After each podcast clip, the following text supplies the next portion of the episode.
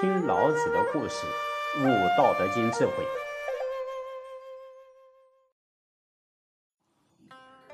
济公活佛曾经说过：“哎，认真生活即是修道。”一般人以为道场啊，就是修道进修的宫殿、寺庙、庵堂、佛堂等等地方，因此啊，通常会认为建筑物越雄伟。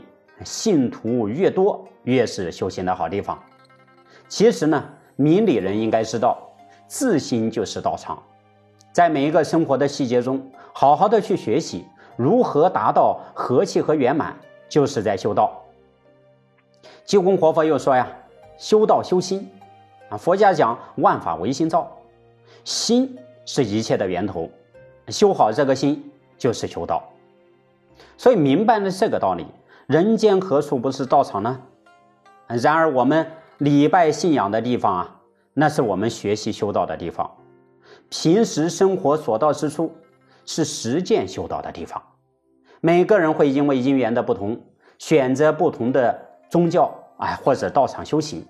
因此呢，我们要尊重当事人的决定，不要随便去批评他人的信仰。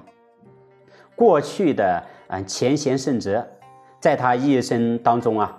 无不是在其生活中，在其职场上，不断的努力学习改进，以臻于完美的境界，作为后人修行的参考。不论是自己留下经验的自言自语，还是啊他人整理流传的，都足以为后人修道的典范，因此可以堪称为经典。那么老子也是其中一位伟大的智人圣者。如今我们来回顾。啊，他当史官时候的作为。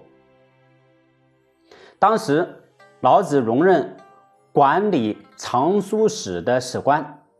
啊由于天资聪颖，又勤奋好学，他一方面兢兢业业的工作，啊，一方面呢，在工作之余翻阅各种典籍。在他到任以后啊，由于藏书史整理不完善。室内各种各样的竹简、木桶，还有绢帛、麻布为材料的书籍四处堆放啊，有些绳子已经腐烂了，有的字迹已经模糊了，有的沾满了灰尘，还有的被老鼠或虫子给损毁了。他呢，便着手重新整理、考证补缺、分门别类、归档存放。同时，老子还大力向民间收集各种缺损或者。未曾收藏的典籍，并对新出土的各种古书抄写副本，原本妥善封存。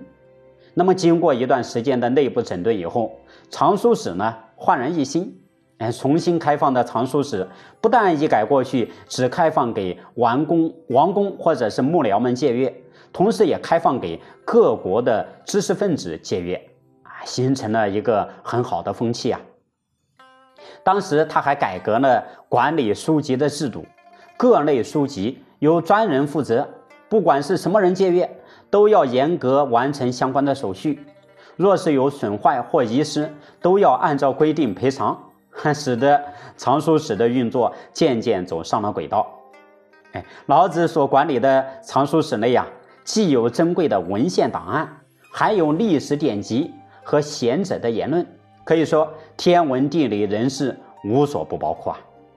哎，其中就有三坟、五典、八所、九丘、阴符经、启兆人、河图、洛书、周易、周礼、乐经、啊刑典、军制、谏言、左传、尚书啊等治国之术的文献，还有伊尹、姜太公，还有跟他同一时代的晏婴。书相、诗况、子产、王孙谷等名人的著作，更有尧舜禹汤、文武周公、管仲的言行记录，还有啊尹吉甫、家父、许穆夫人等社会名流的著作。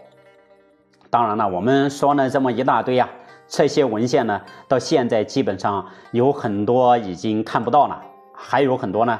看的已经非常之简练、残缺不全了，这个是很遗憾的。当然，留下的像呃《左传》《尚书》，还有《周易》《河图洛书》啊等等，那是非常值得我们要好好学习的。